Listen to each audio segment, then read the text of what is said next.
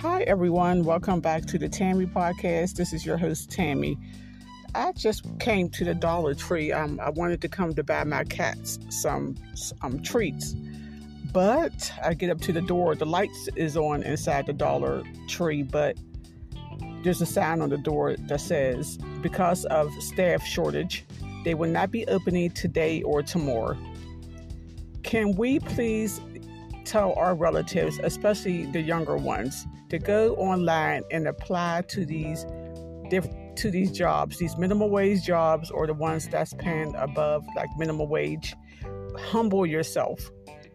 These some of the restaurants, like the fast food restaurants, can't even open their lobbies because they don't have enough workers.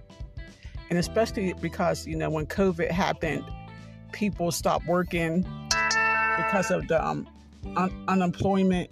They was getting more money sitting at home than going to work. But they really need to humble themselves because so many businesses can't operate normally now because they don't have know, people enough staff.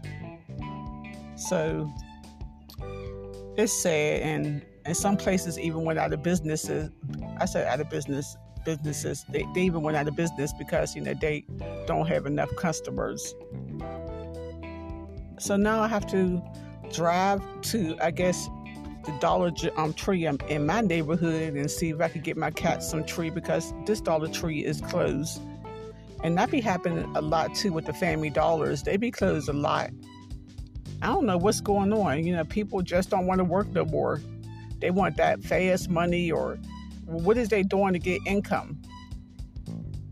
I need to tell my adult son too. I had one who lived with me. He need to get off his behind and come out here and, and maybe the Dollar Tree will be open. Maybe he should um came, come up here and work.